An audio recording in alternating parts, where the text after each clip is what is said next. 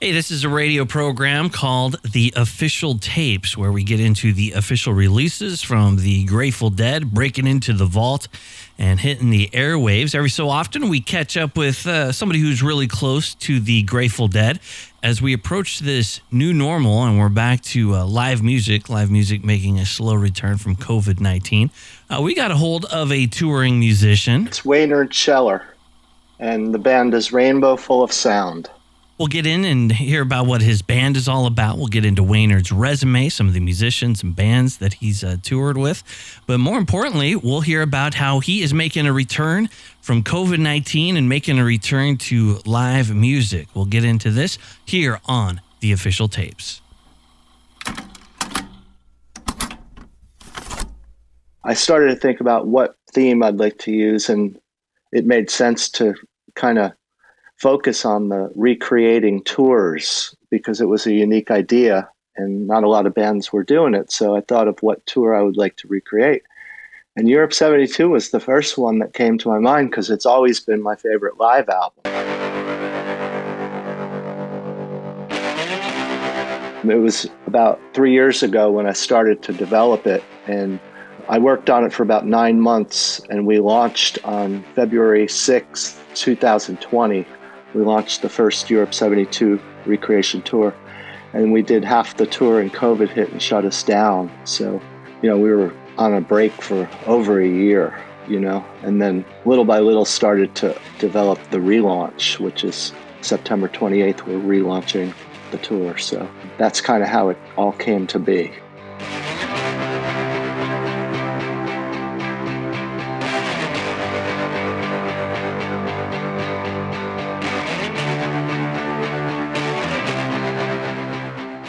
This is our biggest tour yet because it's 10 states. Our farthest city north is Waterbury Center, Vermont. It's right near Stowe. And then our furthest city south is Key West. The first half is mostly in the Northeast. And then on November 4th, we play Roanoke, Virginia. And then we go to Durham and Atlanta and Charleston, South Carolina. And then down to Florida. We do six shows. I actually booked the entire tour myself so not only am I, you know, the keyboard player and one of the singers, but I'm also the agent, you know, and the manager and the tour manager and the lighting tech. And we have projections and visuals that we do on stage, and I do it all from the keyboard. So at this point, I'm doing like five, I'm wearing like five hats, you know.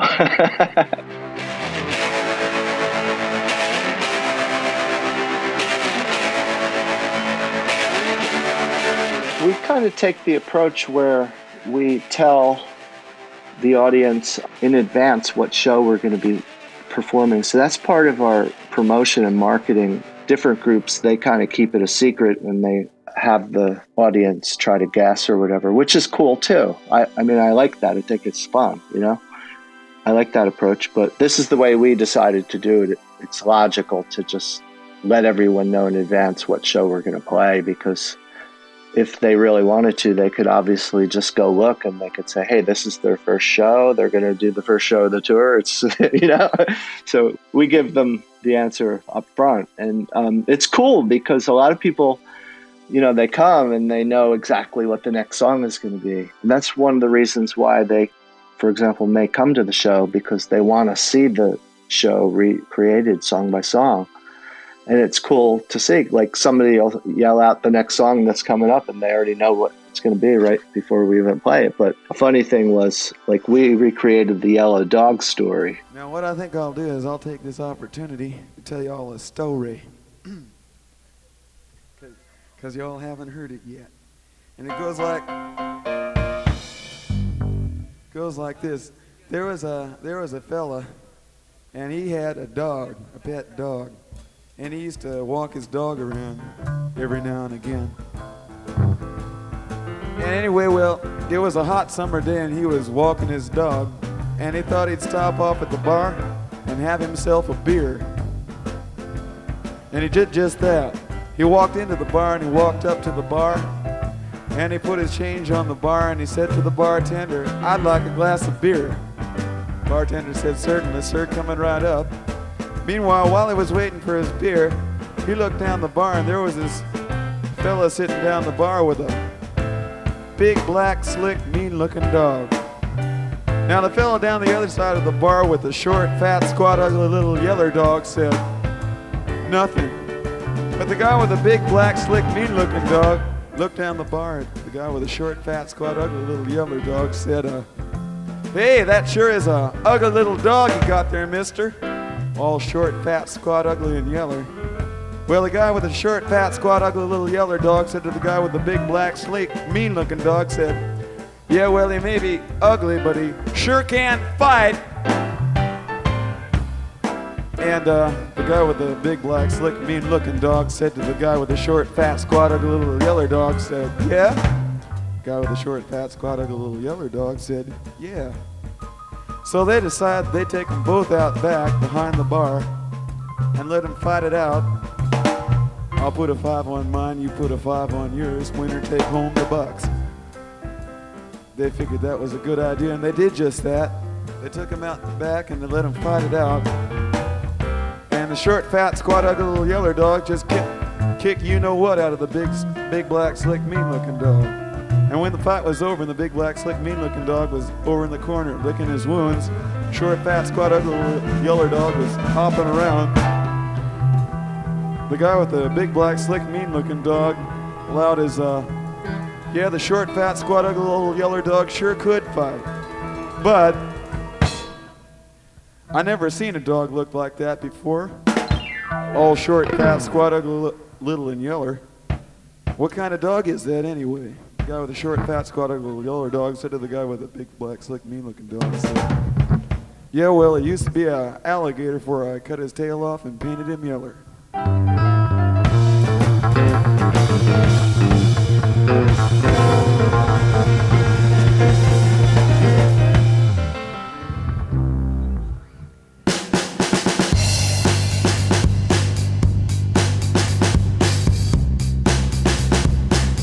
My approach is kind of like we do our homework and we study the recordings and then we show up and we play.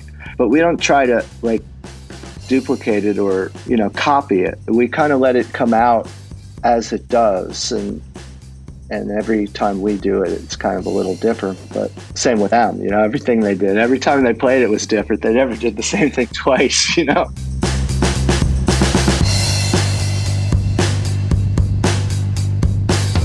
doing the research is part of this. I had to sit down and go through all the websites and all the set lists and try to figure out conflicts between different websites. Like you'll see a set list that has a song, and then you look at a different website and they don't have the same exact set list that that other one had. So you kind of have to do the best you can with what you have. I did think of calling people and asking, hey, can you clarify? You know, but that's like kind of getting really deep into it, you know? But we just do the best we can. I mean, it's probably not exact or perfect, but we're just having fun with it, man. You know, as long as we're having fun, hopefully people will be enjoying it, you know. but you do have the hardcore, you know, people who are real like technical down to the every single detail, you know. And I do respect that too and appreciate that, you know.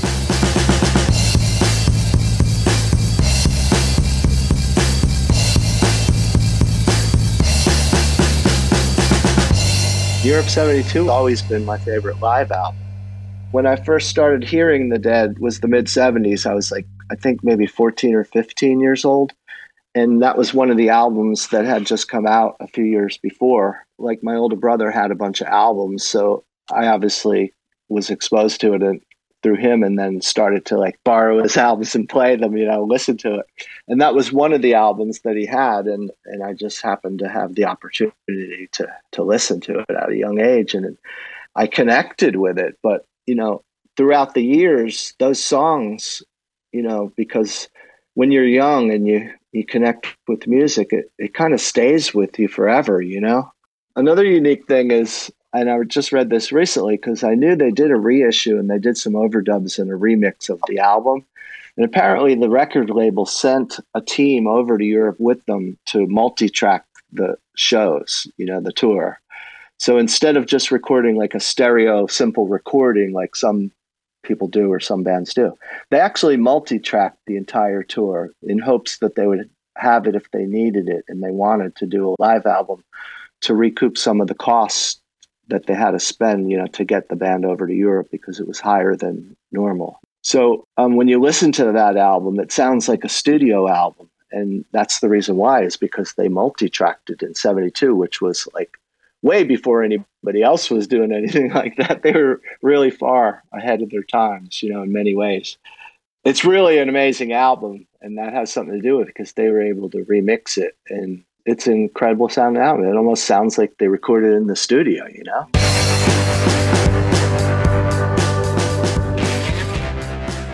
As the years went by, I just appreciated the music and the songs that they did on that tour they evolved as a group from the beginning of the tour to the end. It was only like two or three months, but yet it's like they came home a different band, you know?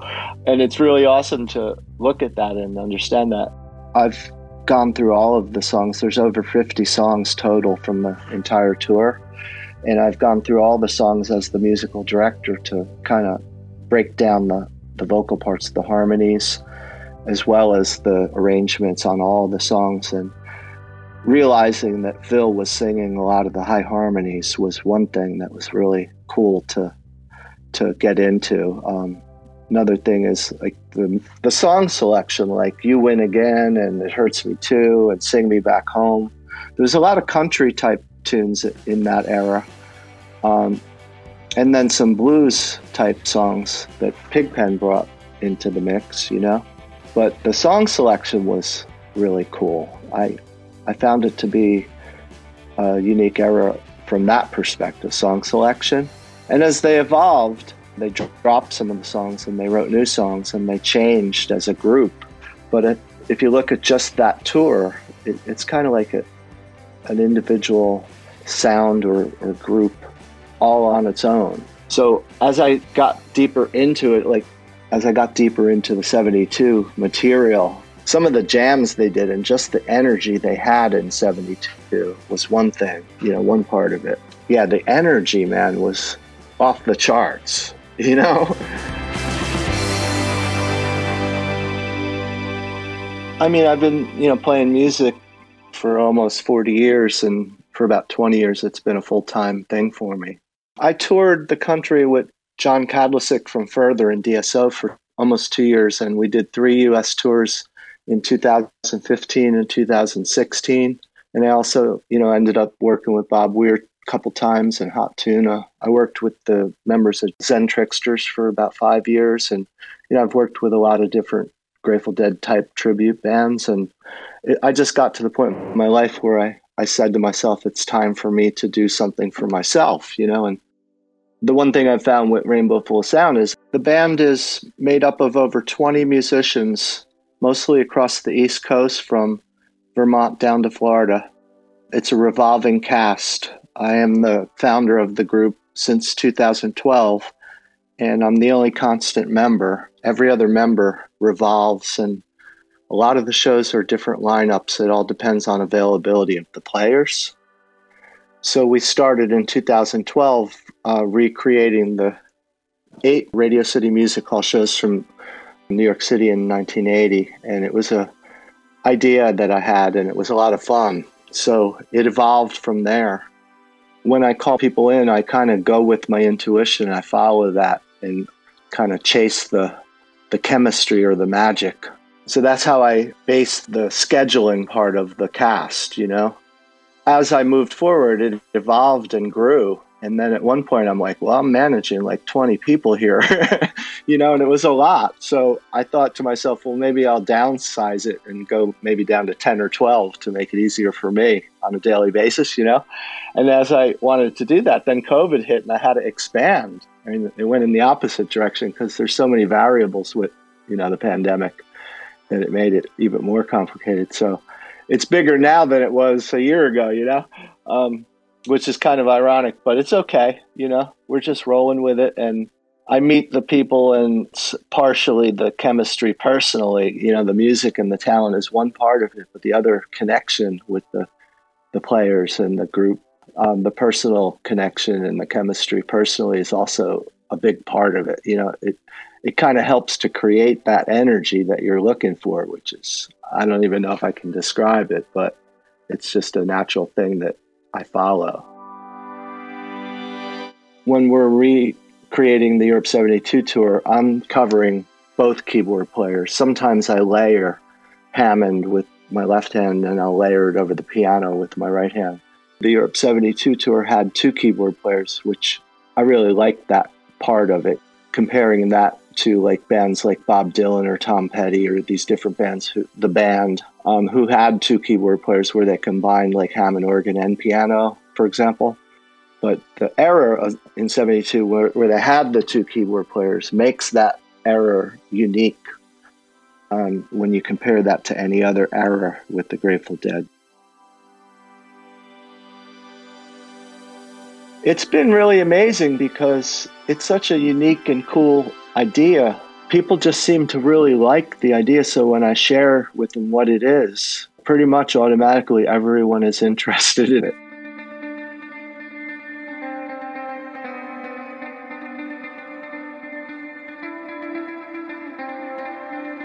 Our website is rainbowfullsound.com, and we have a tour page on there with all the tour dates and the ticket links.